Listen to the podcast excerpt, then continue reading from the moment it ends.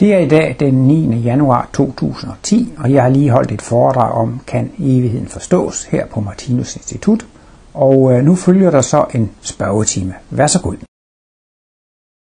Ja, så vil jeg gerne sige velkommen til spørgetimen. Og foredragets tema om, kan evigheden forstås og noget det er måske et meget, meget smalt tema. Så jeg vil gerne fra starten af spørgetimen sige, I er velkommen til at spørge om alt muligt øh, inden for Martinus kosmologi og Martinus verdensbillede. Årsagen til, at, øh, man, at Martinus har taget x0 ind øh, på et tidspunkt, eller 0x ind, kan det være, at, at x1 jo egentlig bevæger sig i sin kommunikation fra x1 til x2. Der må jo være en eller anden form for bevægelse. Ja. Og, og derfor kan man så ikke sige, at øh, x1 er alt, fordi den bevæger sig jo, er en del af bevægelsen. Ja. Det der bliver spurgt om, det er altså, om man kunne forestille sig, at årsagen til, at Martinus har indført 0x, det er, at øh, x1 har alligevel sådan en, en speciel karakter. Øh, det er ligesom om, at x1 begynder at bevæge noget. Og øh, Martinus taler også om, at bindeledet mellem x1 og x2, det er, det er urbegæret. Og det mener jeg sådan set godt. Det er ligesom om, at x1, x2 x3, de hænger sammen og har et internt sammenspil, ikke? Og at Martinus på en måde har lavet x1 have en dobbeltrolle. En dobbeltrolle.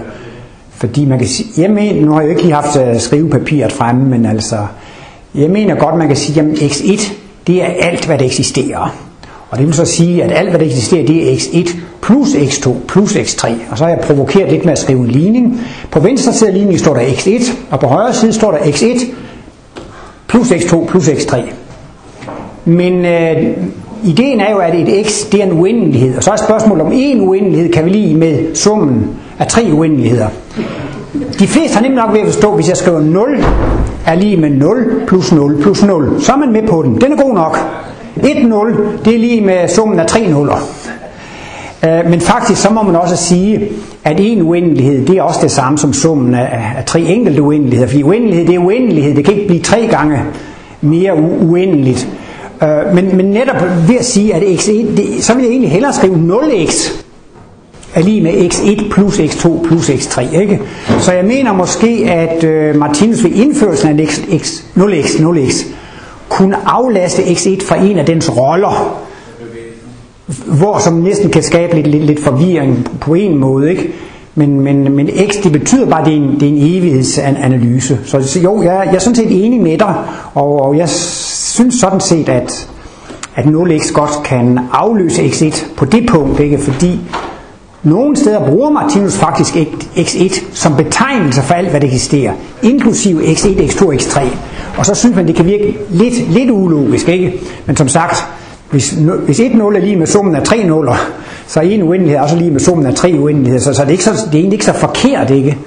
Men uh, Martinus er jo mere går ind på en morallære. Martinus han skal forklare, hvorfor det betaler sig at være god. Han skal stimulere folk til at være gode og kærlige. Og nogle gange, når der kommer alt for subtile spørgsmål, så siger han nogle gange, så stiller han et modspørgsmål. Hvad har det med moral at gøre? Nå ja, så er det jo ikke så vigtigt, det man spurgte om. Og derfor, altså det her kan man sige, det er sådan lidt mere verdensbilledteknik, lidt, lidt teoretisk. Martinus går langt hen ad vejen og er meget teoretisk, men han har alligevel også en vis grænse, hvor ligesom at teorien skal ikke blive det vigtigste, og, og verdensbilledteknikken skal ikke blive, man skal blive ved med at holde sig, holde sig for øje. Martinus kosmologi er en morallærer. Den forklarer, hvad der er kærligt og hvad der er ukærligt. Og den forklarer altså vejen til at, at, at være kærlig og human. Ikke sandt? Martinus kosmologi er jo et kompas, der viser vejen til det rigtige menneske, til, til fuldkommenhed, til sundhed, til harmoni osv. Vi skal selv gå vejen, men det viser kompasset. Men øh, jeg må sige, at øh, for en gang skyld, Allan, at jeg er enig med dig. Så var der en markering her. Hvad siger Martinus så om The Big Bang? Ja. Det var der før, fordi der 0 er jo i princippet af starten. Ja. Ja. Så kommer så x1, x2, Ja, ja, ja, der bliver spurgt om, hvad Martinus han siger om Big Bang. Det mest positive, han siger, det er, at øh, det kan jo eventuelt godt være forekommet som en fysisk lokalitet. Altså noget rent lokalt, inden for det, der allerede eksisterede. Altså lad os nu for eksempel sige, at jeg tager et kanonslag, eller en bombe, og lader den eksplodere. så kunne man måske forestille sig, at der var nogle små bitte, bitte mikrovæsener, som undersøgte. Se alle partikler, de bevæger sig væk fra hinanden. Ikke? Altså alt, hvad de kunne se, det var partikler, som bevæger sig væk fra hinanden. Ikke? Altså set fra et vist perspektiv, ville det måske se sådan ud. Men Martin synes, det er utroligt, øh, hvad skal man næsten sige, tåbeligt naivt at tro, at universet som helhed, at det evige uendelige univers er opstået ved en eksplosion. Man må jo, altså, udtrykket univers kan jo blive misforstået. Når Martinus siger univers, så mener han det evige uendelige. Nogle gange er det måske bedre at bruge det. Man har jo et germansk ord, der hedder verdens alt. Verdens altet. Der får man lidt mere fornemmelsen af, at alt er inkluderet, ikke? Altså at, at verdensaltet er evigt og uendeligt, ikke?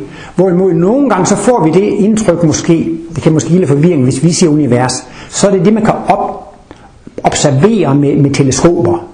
Og jeg, jeg tror, man er ude af det 14 milliarder, nogle gange er det 15 milliarder lysår, nogle gange er det 13,5 milliarder lysår. Ikke?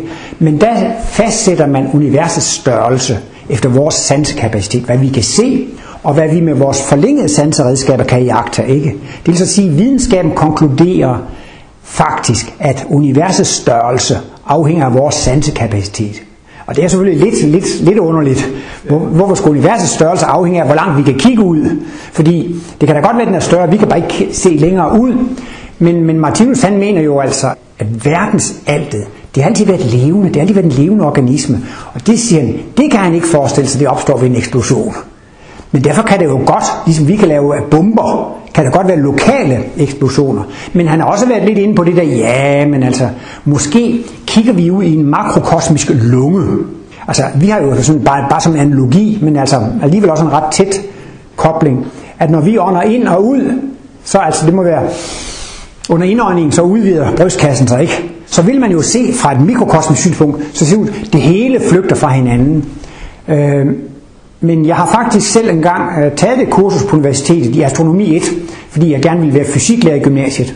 Og der blev jo sådan set alligevel, hvis jeg skal være lidt overrasket over så meget eksperimentelt eller observationsmateriale, man havde øh, til fordel for, for Big Bang-teorien, ikke sandt? Altså man har en utrolig masse observationer, og, og det, men det er også meget mærkeligt, de der man, skal, man kan ikke regne med den plane geometri længere, fordi det er sådan noget mærkeligt, jo længere objekterne er væk, jo med endnu større hastighed flygter de fra hinanden.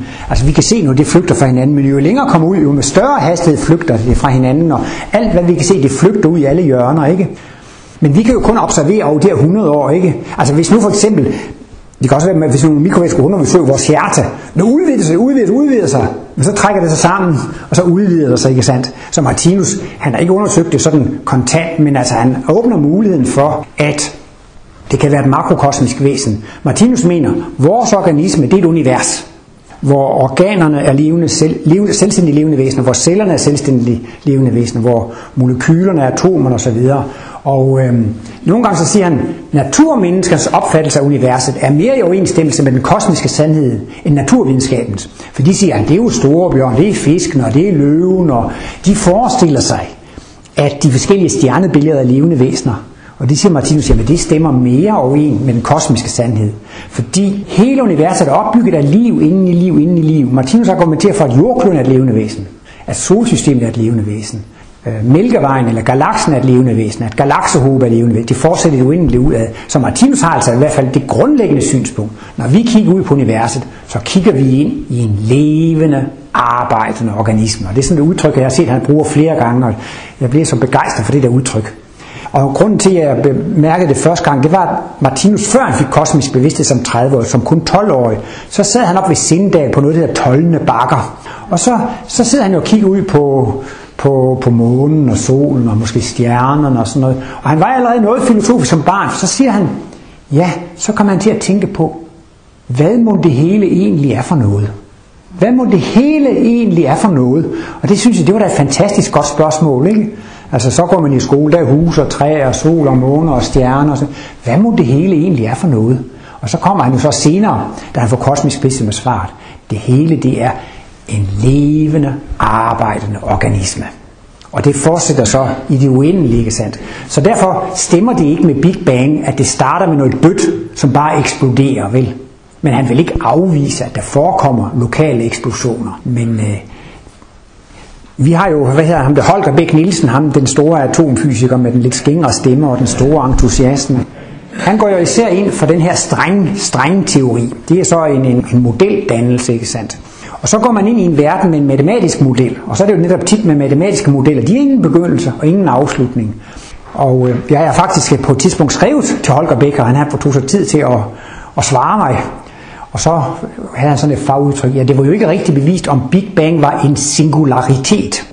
Og den der strenge teori, fordi der får man jo ligesom en uendelig fortid og fremtid med, at det kunne faktisk godt, det her sådan lidt ligesom med franskbrødsperspektiv, man kan, man kan skære brød, franskbrød op i forskellige skiver, og så kunne man sådan ligesom sammenligne et Big Bang med sådan, med sådan en franskbrødsskive, ikke? men der kunne være flere skiver, altså at, at det var, at, at, at, at man ved det ikke. Man kan ikke sige med sikkerhed, om Big Bang er en enestående begivenhed, eller det er noget, der kan gentage sig. Ikke?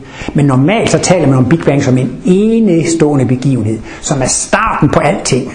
Som er starten på universet, som er starten på liv og det hele. Ikke?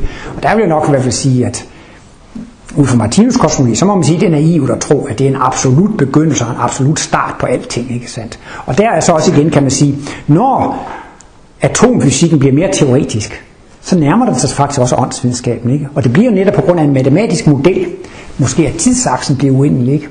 hvor den før har en start. Ikke? Og det er det, Martinus synes, det, altså selve livsfænomenet, og altså, hvis man bruger en religiøs term, ikke sandt, så kan man sige, at det evige univers, det er Gud. Så kan man også spørge sig selv, hvornår begyndte Gud at eksistere? Hvem skabte Gud? Hvornår blev Gud født? Eller sådan et eller andet. Jamen altså, Gud har altid været der. Altså det levende univers har altid været der. Livsfænomenet har altid eksisteret. Bevidsthedsfænomenet har altid eksisteret. Det er ikke lykkes videnskaben at forklare, hvordan død fysisk materie kan være ophav til et bevidsthedsfænomen. Hvordan det kan være ophav. Ja, der er flere, der markerer.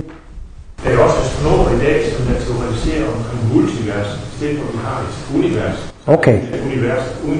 Ja, Bjarne siger, at uni det er jo en, men nu er der også en videnskabsmænd, der arbejder med, med et multi, multivers.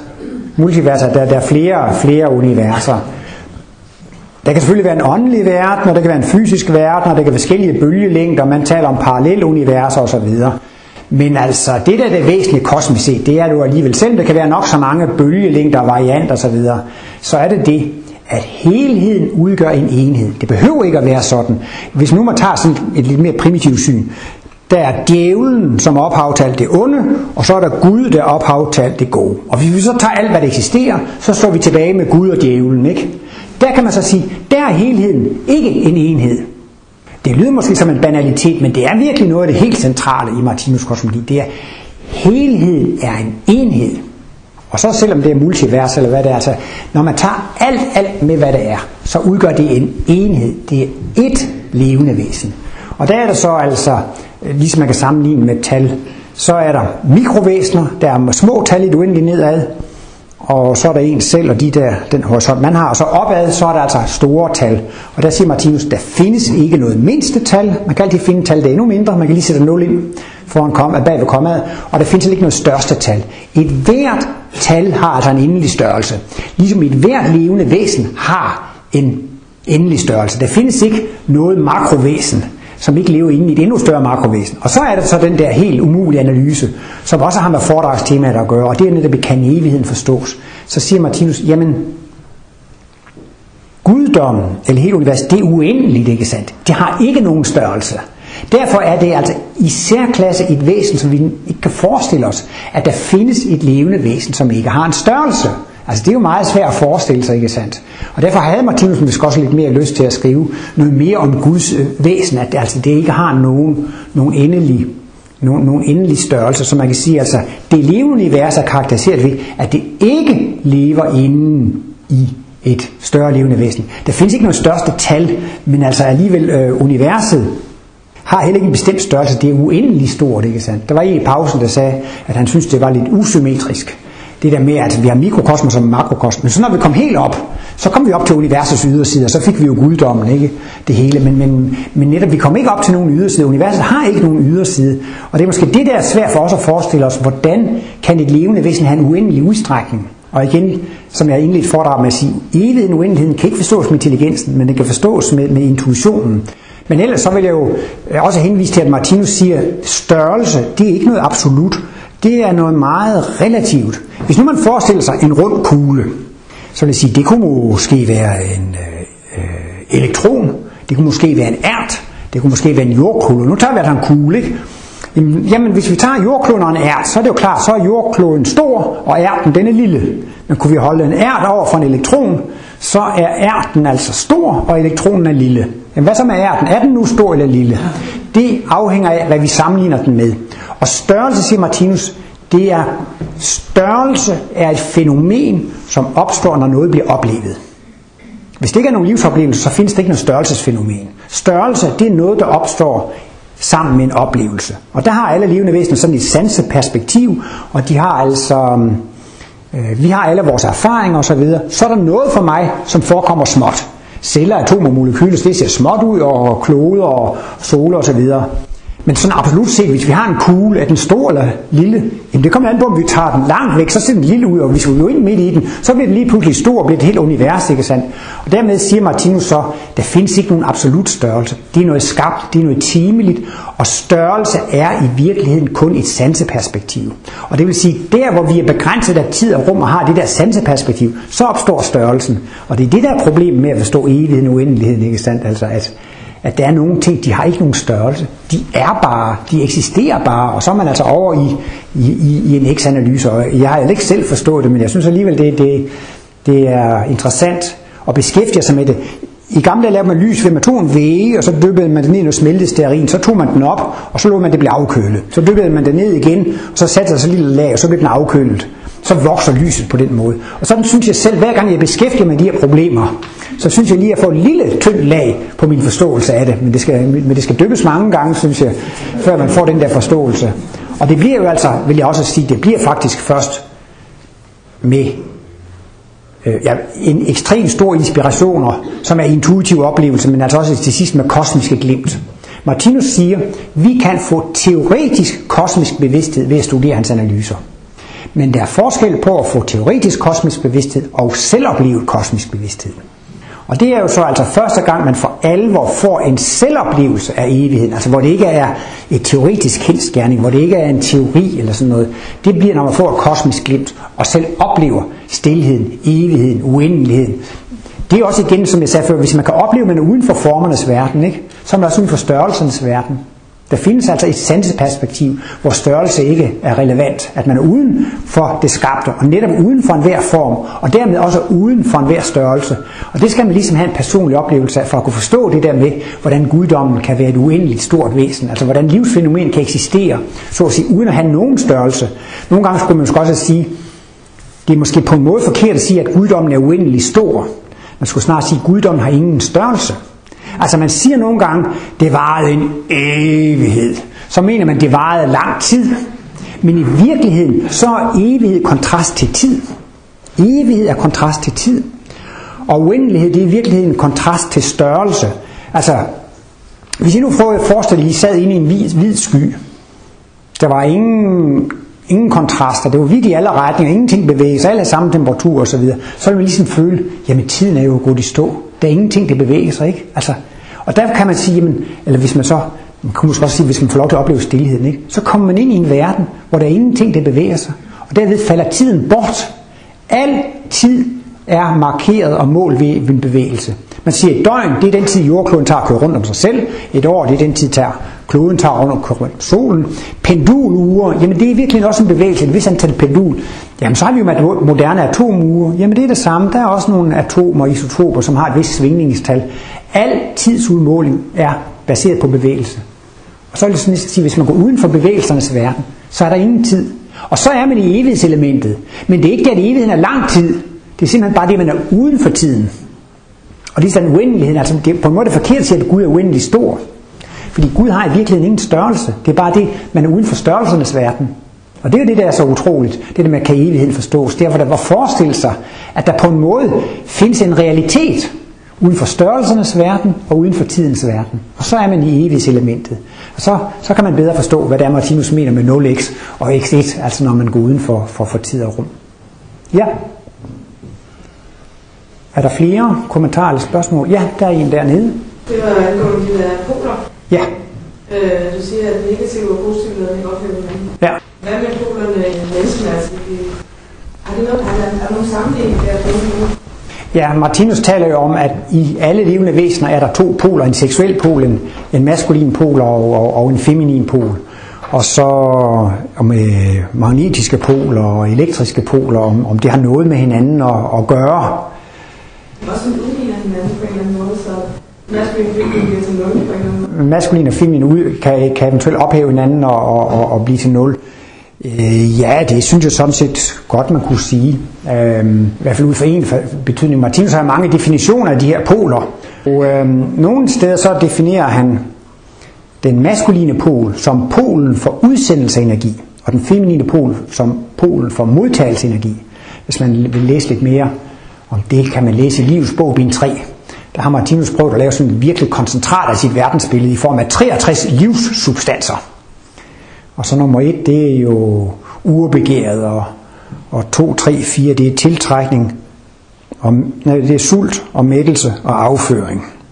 Ja, det var, det var helt vildt. Der var en gang, jeg, jeg gennemgik det der med, med, med, med, med det her med, at altså, man kan sulte efter noget, og man kan blive mæt, og så kan man gå sig af med det, ikke sandt? Og så var der en, det var bare noget, jeg lige nævnte i et foredrag, for en sagde bag, det var jo nok godt foredrag, du holdt. Det der med afføring, der, det sagde mig virkelig noget. Så kom jeg til at tænke på min eksmand. Og hun var glad for, at hun var totalt fri for ham og så videre. Så det, så det er de sjoveste ting. Det var også en gang, jeg holdt et foredrag, så en sagde, jeg er jo rigtig glad for det, du sagde med, med, med katten eller med tigeren der, eller sådan noget. Sådan en eller anden lille øh, eksempel, jeg gav forbifarten, så det er jo interessant nok, hvordan folk hæfter sig ved, ved, øh, ved forskellige ting. Og så når man kommer til livssubstans nummer 5, så kommer Martinus til energien. Alt det andet, det er noget, der findes før energien, ikke? Og livssubstans nummer 5, det er energien, ikke? Altså, man kan sulte efter en energi, man kan blive mæt af den, og man kan frastøde den, ikke? Og den der energi, den skal man kunne manipulere på en eller anden måde. Og så kommer så livssubstans, tror jeg, det er nummer 6 og 7. Det er den der evne til at tiltrække energi, og evnen til at frastøde energi. Og det er selvfølgelig klart, sådan rent næsten naturvidenskabeligt set, ikke? Hvis du har en evne til at modtage energi, og en energi til at, og en pol til at afgive energi, så må de faktisk også give et nul, når, når de kommer sammen. Ikke? Men ellers så er det vel altid udtryk for med magnetiske nordpoler og sydpoler. Det er vel det, at der er en spænding, en polaritet. Altså der er, og derfor er der jo også, kan man sige, den der, der er en tiltrækningskraft mellem nord og sydpol. Ikke? Derfor er der også en tiltrækningskraft mellem mænd og kvinder. Ikke? Men, altså, så indeholder det begge dele selv. Ja, altså... Nej, ja, ja, nej, der skal man ikke tænke, man skal ikke tænke så, så konkret på det. Og Martinus, han øh, blev født i 1890 og gik i en landsbyskole. Han lærte slet ikke fysik og sådan noget, ikke? Og øh, jeg har engang, øh, ja, hvad var det, det var sådan en meningsudveksling af spørgetime eller en, der spurgte Martinus om en positiv elektrisk ladning og en negativ elektrisk ladning, ikke? Og det kunne Martinus slet ikke forstå. Han kunne slet ikke forstå, hvor han ville hen. Fordi Martinus, han opfatter positivt som noget godt, og negativt som noget skidt. Altså han har slet han har slet han har slet ikke lært den der øh, med den positive og den negative elektricitet. Og det var meget sjovt, hvordan de snakkede fuldstændig forbi hinanden, fordi den ene blev VM, altså Martinus må forstå, at der er en positiv elektrisk ladning og en negativ elektrisk ladning, og han argumenterede, det kunne Martinus ikke forstå. Altså han opfatter det med, at så må der være noget godt elektricitet og noget dårlig elektricitet. Så, så i hvert fald når Martinus taler om de to poler der, så har, er der ikke nogen direkte håndgribelig tilknytning til det magnetiske og det elektriske. Men det er jo mere generelt, ikke sandt? At når du har de der poler, så er der den der tiltrækning og frastødning. Jeg skal nok lige komme til dig. Men ellers så vil jeg bare lige sige, netop når man, han siger jo, at når man er enpolet, så er man et halv, halvkønsvæsen. Man er egentlig en, en stakkel. Og så kan man altså først opleve fuldkommenhed, eller det at være komplet. Altså man er et komplet væsen, når man har begge poler i sig. Men så længe man ikke har begge poler i sig, så er adgangen eller tilgangen til lyset at smelte sammen med et væsen med modsatte pol. Så bliver det ligesom en slags perfektion eller en fuldkommenhed. Så, så er man blevet helt, man er blevet komplet, man har, man har det hele. Og, og så længe man ikke er dobbeltpolet, så er det jo så, at man, man øh, er ude efter det modsatte køn. Og han siger, den struktur er årsag, det er roden til alt ondt. Denne enpolighed er roden til alt ondt. Det er altså roden til alt øh, rivalisering og egoisme og krig og kamp. Ikke sandt? Så man kan sige, enpoligheden er krigens anatomi. Men dobbeltpoligheden, det gør, man har ingen præferencer, man, har, man foretrækker ikke nogen frem for andre. Og dobbeltpoligheden gør også, at man er blevet fuldkommen i sig selv, man er blevet komplet, man er blevet hel. Så Dobbeltpoligheden, det er altså også alkærligheden. Man kan ikke være alkærlig, hvis man foretrækker et køn frem for et andet køn. Så derfor er den der dobbeltpolighed, det det, det, op, det, man skal ikke sådan i første omgang sige, at de to ophæver hinanden. Altså det er ligesom en anden analyse. Det, det er snart et udtryk for, at når man kun har en pol, så er man kun et halvt væsen. Så er man lidt af en stakkel. Og så giver det alt krig og problemer. Så er det jo skønt at kan være et helt væsen og kan klare sig selv, og alt går godt, ikke sandt? Så, så lige der skal, synes jeg ikke, man skal sige, lægge de to tal sammen og til det.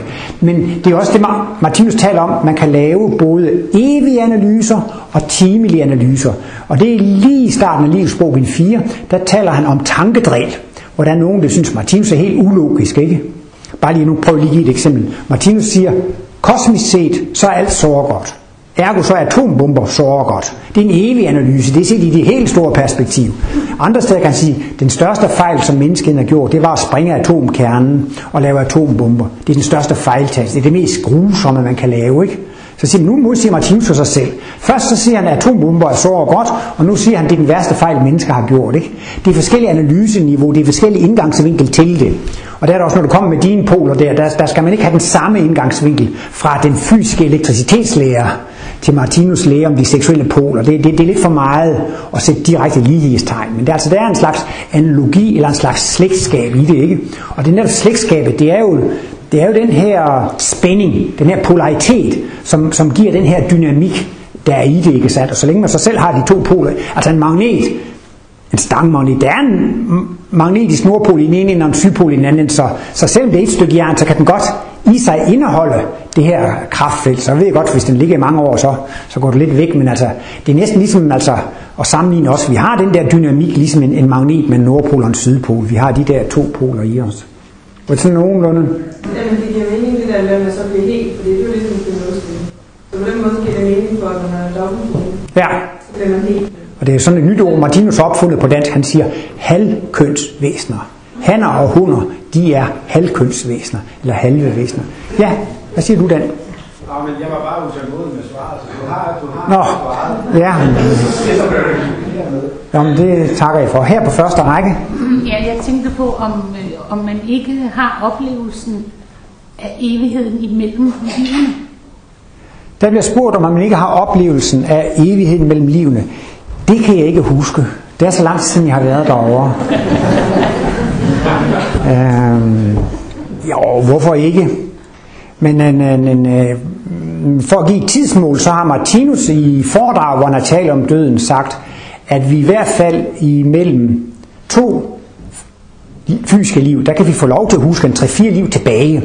Men man kan godt undre sig over ikke længere, men altså, der kan man ligesom få lov til at måske arbejde med sin livsplan. Eller, altså, der er nogen, der siger, når de har haft de her nærdødsoplevelser, så kommer der en skytsengel, og så passerer livet revy for dem, og de gennemgår det liv, som man har levet, ikke? Der får man jo sådan set lov at, ligesom at få revy over det sidste, altså det, det, det liv, man lige har levet, ikke? Men der mener Martinus altså, at man får lov til at få en, en, en revy om en 3-4. Ja, men det er jo også den der vidighed med, med, med, med, det var ikke en lille dreng, der ligger i barnevognen. Jeg sidste liv troede jeg heller ikke på reinkarnation. Altså når vi kommer over på det åndelige plan, og når vi kommer over på det åndelige plan, så kan vi selvfølgelig se, at der er reinkarnation og det hele, ikke? Men så når vi kommer ned, så bliver det altså lukket for det igen. Men øh, jeg ved ikke, hvad skal man sige til det? Jo, hvorfor skulle man ikke også kunne opleve evighedsfænomener der på det åndelige plan? Men øh, øh, der findes et symbol af Martin, som hedder grundenergiernes kombination, hvor han viser, øh, hvordan vi har forskellige energier. Ikke? Vi, vi har jo noget instinktenergi, der er mange gange, vi handler automatisk, og fysiologisk, og funktion, der går automatisk. Ikke? Så um, har vi noget tyngdenergi, vi har følelsesenergi, intelligensenergi, intuitionsenergi osv. Og der må man selvfølgelig sige, at evigheden, den skal opleves med vores intuitionsenergi. Ikke? Og på en måde kan man så sige, at vi får ikke mere intuitionsenergi af, at vi dør. Så det kan også trække lidt i den anden retning, at vi har måske ikke mere evighedsbevidsthed, når vi er døde. Men selvfølgelig, hvis kan man huske 3-4 liv tilbage, så, så springer man jo trods alt rammerne for, for, for et livsteorien. Så jeg må sige, at jeg er ikke sådan øh, helt sikker på, hvad jeg skal svare i det her tilfælde. Men man får i hvert fald et flerlivsperspektiv, når man er død. Det gør man i hvert fald ikke. Men altså, jeg vil alligevel holde fast i, altså den helt store evighedsoplevelse, får man først med en fuldt udviklet intuition. Og man får ikke en fuldt udviklet intuition af at dø. Det gør man ikke. Øh, der var en markering der midt i. Det var i forhold til, til det, hun sagde om. Jeg synes, jeg har læst et sted, Martinus har skrevet, at, at i mellem de fysiske inkarnationer, der bevæger vi os igennem øh, de forskellige riger. Der bliver sagt, at øh, Martinus har været inde på, at under døden, så bevæger vi os også igennem spiralkredsløbets riger. Og det er rigtigt. Og øh, da han har holdt nogle foredrag, hvor han har vist nogle symboler, som endnu ikke er blevet publiceret. Og herinde på instituttet er vi begyndt at arbejde lidt med det, så det kan være, at der kommer nogle helt konkrete symboler i en kommende 6. symbolbog. Så der vil komme lidt mere beskrivelse af det. Øh, og øh, ellers så er det også noget, han øh, går ind på i flere foredrag, og nogle af dem er optaget på bånd. Og, og øh, det, Martinus gør gældende, det er, at alt går i kredsløb. Og han kalder også søvnen for dødens lillebror. Så det er ikke bare under døden, det er også under søvnen. Under søvnen, så får vi også lov til at gå igennem spiralkredsløbets riger. Og det vil så sige, at øh, vi kommer faktisk ind i det rigtige menneskerige, når vi sover. Så er vi færdige med det. Så går vi ind i visdomsriget, ind i intelligensriget. Så går vi ind i intuitionsriget, eller den guddommelige verden. Og så går vi ind i øh, salighedsriget. Men så er det åbenbart sådan, hvis man skulle knytte det lidt til moderne søvnforskning, så ser det ud til, at vi har måske øh, 4, 5, 6 søvncykler cykluser. Men det er da lidt sjovt alligevel at også, i hvert fald, at forskningen har vist, at vi går igennem en cyklus, når vi sover, ikke? Som også godt kunne være en lille bekræftelse på, at vi får lov til at gå igennem. Og så har Martinus jo så forklaret, og han har, også, han har decideret tegnet et symbol over det, som ikke er publiceret endnu, ikke sandt? Og øh, den viser, hvordan syv forskellige mennesketyper går igennem den åndelige verden.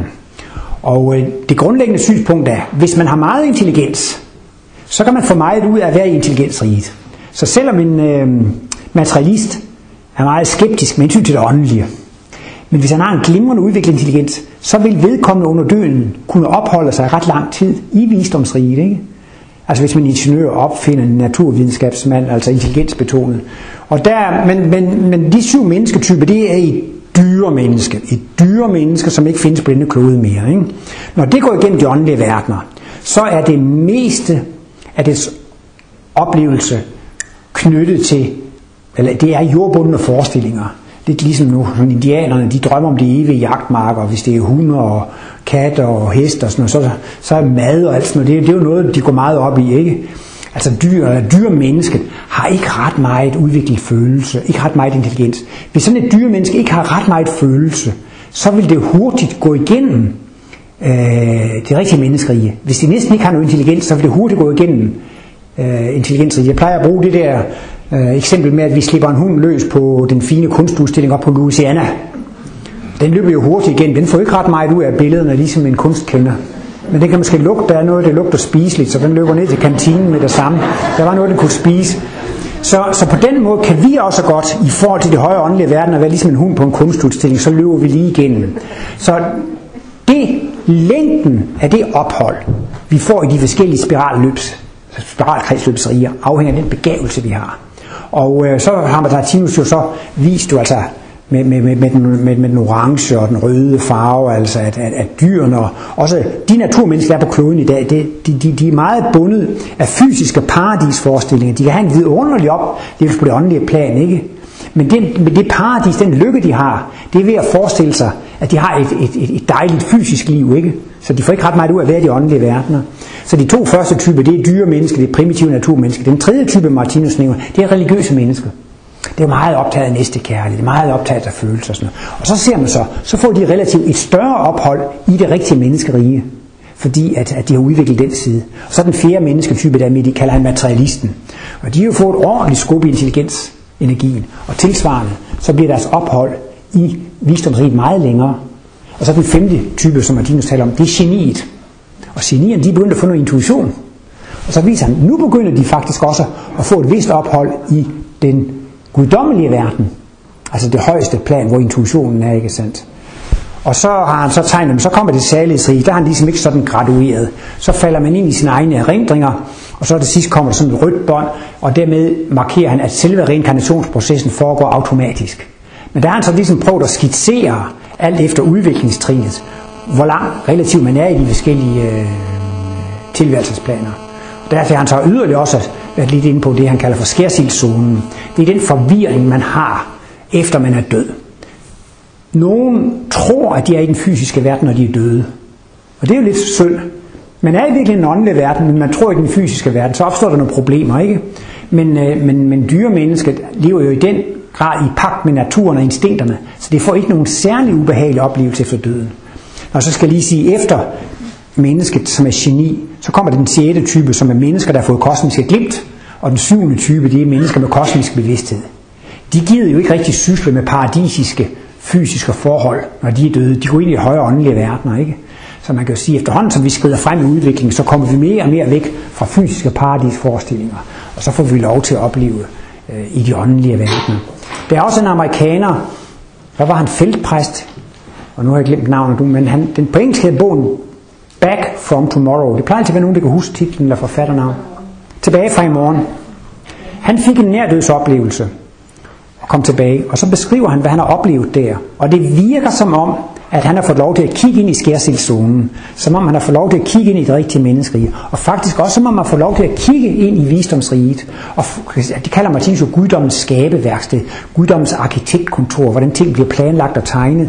Og jeg læste bogen og synes, det passede egentlig meget godt med de beskrivelser der, som Martinus har givet, at man kan få lov at kigge ind på de der forskellige åndelige planer, så man kan få lov til at få nogle spændende oplevelser. Og Martinus forklarer også, jeg ved ikke hvorfor det skal gå ud over en arkeolog, men det gør det altså. Han holder et foredrag om døden og paradis, så siger han, der er en mand, han har arbejdet med arkeologi, og han kan ikke løse det her arkeologiske problem. Hvad har den her boplads været brugt til, og hvad har den her ting været brugt til? Så siger han så, når vedkommende under døden kommer ind i visdomsriget, så kan det få lov til at se hele bopladsen, hele slottet eller hele anlægget i lyslevende, øh, åndelig plastisk materie. Han kan se, hvordan det, hele, hvordan det hele har fungeret, og han kan se, hvordan alle tingene har brugt, og hvordan det har passet sammen. Og, og så når han bliver født igen, og som måske arbejder videre med arkeologien, så får han endda en Høvrika-oplevelse. Det er løsningen på problemet. Og det er lidt af det samme, hvis I gætter kryds og tværs, eller har nogle øh, nødeknækkeropgaver, og I kan ikke løse dem, så om morgenen kommer I lige til at kigge på den der stykke papir, mens I spiser morgenmad, og så kommer løsningen lige pludselig. Og det er altså formentlig fordi, man under opholdet i de åndelige riger har set løsningen, og så kommer den altså lettere ned til en. Så der er ikke publiceret så meget om det, så jeg kan godt forstå, at du ikke lige kan sige, hvor han skriver det, men der kommer noget mere. Og til efterhånden, som flere af Martinus' øh, foredrag, optaget på bånd, bliver produceret som artikler i Kosmos, kommer der sådan lidt nye detaljer om, om, om, om den der slags. Men det interessante er, både under søvnen og under døden, får vi turistophold i de åndelige verdener. Og det er ens egen begævelse, der bestemmer, hvor lang tid man kan være der, eller hvor lang tid man overhovedet har lyst til at være der. Man har jo ikke lyst til at være der, hvis man ikke kan, kan, kan få noget ud af det. Og der er det, som Martinus siger, mm, men det går ikke så meget med begævelse, fordi øh, enhver får sin krukke opfyldt med lykke. Så gør det ikke noget, om man er en lille krukke eller en stor krukke. Nej, om man har en lille krukke, eller man har en stor krukke. Når krukken er fyldt, så kan det ikke være mere i den, og så flyder den over. Og derfor er det på en måde ligelig for alle under døden. Man får så meget lykke og glæde og harmoni, som man overhovedet kan rumme. Og derved får man så livskraftbatterierne opladet. Og det bedste er jo at dø som en livstræt gammel olding, og så blive genfødt som et lille uregerligt barn, der sprudler energi, ikke sandt? Så det er også ligesom, der findes jo engangsbatterier, så findes der jo opladelige batterier. Og det kan man faktisk sige, altså når man dør, så får man lige en tur i batteriopladeren der, og kommer tilbage med, med, med en utrolig energi og, og kraft. Ja. Øh, der, der var en lille ung pige her, der spurgte mig sidst vi var her, øh, med hensyn til insekterne. Og der var hjemme og lede, og der er i øh, Lys bog, en de sidste fire sider, der omtaler han, at insekterne er fra en helt anden jordsfære. Det vil sige, øh, årsagen til, at de ikke er på det der, Ole, hvad hedder det der symbol der, men det derovre? Det hedder de kosmiske udviklingsbaner. Ja, årsagen til, at, at, at, at øh, insekterne ikke er på det billede, det er, at de er fra en helt anden sfære, før jorden blev til. Er det korrekt forstået? Ja, det drejer sig, altså spørgsmålet drejer sig om øh, insekterne, og Martinus har skrevet noget om insekternes udvikling og insekternes øh, udviklingsbane. Og øh, Martinus har tegnet et symbol, som hedder det evige liv eller livsstigen. Og det er måske nogle af jer kender. Det er sådan en lang række trappetrin. Først er der nogle store violette trappetrin, og så er der så inden for hvert stort violet trappetrin, er der seks trappetrin, et for hvert øh, rige og det er så egentlig delt i endnu mindre trappetrin. Så kan vi bare se, at det hele går opad. Men så har han tegnet et symbol, hvor man ligesom ser den her pyramide forfra. Og på symbolet, det er bare symbol, der er der simpelthen 25 baner, der løber parallelt ned ad den her øh, livsstige, eller den her øh, udviklingsspiral. Og dette symbol, det er forklaret i livsbog Benit som symbol nummer 7, ikke sandt? Og så kommer det i tredje symbolbog som nummer 29. Det samme symbol er forklaret to steder, ikke? og der kommer man sådan lige lidt ind på det der med insekterne. Men for sådan at gøre det helt principielt, vi er alle evige kosmiske rejsende. Der er planter og dyr og mennesker og kloder. Men det der fælles for os alle sammen, det er, at vi er på en evig rejse. Life is a cabaret, der er nye forestillinger, og man er ikke bundet til den ene og den samme planet hele tiden, ikke sandt? Vi har ikke haft hele vores udvikling på den her jordklode. Selvom det startede med encellede dyr og planter og dyr og så videre, selvom hele udviklingen er foregået her, ikke sandt? Så har vi ikke været her hele tiden, og man behøver ikke at være på den samme planet hele tiden. Så kan der være nogle grunde til, at man skifter planet. Blandt andet, at øh, så har man været på en planet, men så er der nogle man ikke kan få det på den her planet, men som man ville kunne få på en anden planet ved at flytte til en anden planet, ikke sandt? Og øh, Martinus har refereret til med hensyn til insekterne, det, er sådan en lille, øh, det, det står ikke i symbolforklaringerne, men, men de er jo utrolig pansrede. De er så stærke, de kan bære ting, der er 40 gange deres egen vægt, og de, altså de er ligesom næsten overdimensioneret styrkemæssigt. Og der mener Martinus, at de må være udviklet på en planet med en større tyngdekraft. Og det er jo klart, at vi har jo kun en sjettedel. Op på månen vil vi jo veje kun en sjettedel af, af månens tyngdekraft er en sjettedel af jorden, så selvfølgelig er der andre planeter, der er meget større end vores, hvor der er en meget større tyngdekraft. Så Martinus mener, at øh, insekterne, insekternes øh, så stærke og robuste, han mener næsten, det er et vidnesbyrd om, at de må komme fra en planet, hvor, hvor, hvor, hvor de øh, er konstrueret til at have en lang, tungere, eller en stærkere tyngdekraft. Så kan jeg også lige nævne en anden lille detalje, hvorfor nogle af de her insekter skulle ind på den her planet. Han siger, især oppe i Klint, der er det jo inde på terrassen, det er sådan et glaspalads der, og der kommer så mange fluer og insekter, de, og, og især fordi der er sådan et glastag, der går op i en spids der. Vi skal, jeg tror, vi skal have lavet sådan en, en insektsluse øh, deroppe, så de kan komme ud. Der ligger så mange døde insekter deroppe, så det er helt forfærdeligt, og det er jo synd for dem. Og så siger Martinus, jamen de er her på kloden for at lære glassets princip. Det er altså en meget lille detalje, men det er noget, han har udtalt, at de er for at lære glassets princip. Nå, og hvad er så glassets princip? Det er på en måde for insekterne, det er fuldstændig klart, det er usynligt, men det er totalt massivt, ikke? Det er jo klart, sådan noget kan du ikke opleve på en planet, hvor det ikke er mennesker. Så kan man ikke opleve glassets princip. Og så noget helt andet, det er jo så, at uh, hele naturen er jo lavet ved sådan et intelligent design, ikke? Og til at begynde med, så var det jo bare sådan nogle sporeplanter, sporeplanter, det med pollen, altså, der, der er ikke insektbestøvning, der øh, går det bare ud i atmosfæren, og så må det nok ramme rigtigt på et eller andet tidspunkt, ikke? Men når man så når op til de højere stående frøplanter osv., så så begynder man også efterhånden at komme over til insektbestøvning. Der er mange af de der vidunderligt flotte planter, vi har i dag og så videre, de ville ikke kunne have udviklet sig for, hvis ikke der havde været insekter til stede. Og det er jo også tit, folk de nogle gange kommer med den indvending. Martinus siger, først var vi mineraler, og så var vi planter, og så blev vi dyr, ikke sandt? Jamen, hvordan kan planterne så have udviklet sig, før der kom insekter? Det stemmer jo ikke, siger de. Det stemmer jo ikke. Men på vores planet kan der godt være meget primitive planter, som er i starten af deres udvikling, ikke? Og så kan det jo være andre planter, de er, har måske været på planeter med insekter, eller de er ved at, at tage den sidste halvdel af, af, af deres udvikling, fordi der er insekter. Så insekterne spiller jo en enorm stor rolle for, for, for, for planterne. Det er næsten lige før en planteart kan uddø, ved at en insektart bliver truet og, og, og bliver udryddet. Ikke? Men pointen for Martinus, det er, det væsentlige er ikke kropsformen. Jordkloden er et levende væsen, den er kugle rundt. Vi har to arme og to ben. Alle insekter har seks ben. Jamen det er ikke formen, der er afgørende. Det er bevidstheden, ikke sandt? I midten af dyreriet er man 100% egoistisk, og når man træder ind i det rigtige menneske, er man blevet et kærligt væsen. Det samme gælder for insekterne. De har også haft nogle udviklingstrin, hvor de har været 100% egoistiske, og de vil også komme til et trin, hvor alle insekter er 100% kærlige. Og så har Martinus skrevet, at insekterne er nogle af de højst udviklede dyr på jordkloden. Og det er især de sociale insekter, som er højt udviklede. Og han mener, altså, de har jo så... Jeg tror, han har brugt et udtryk, at de er på et udviklingstrin, der svarer til de allerførste dyre mennesker. til de allerførste primitive jordmennesker og dyremennesker, at der er de sociale insekter kommet op på det, øh, på det udviklingstrin.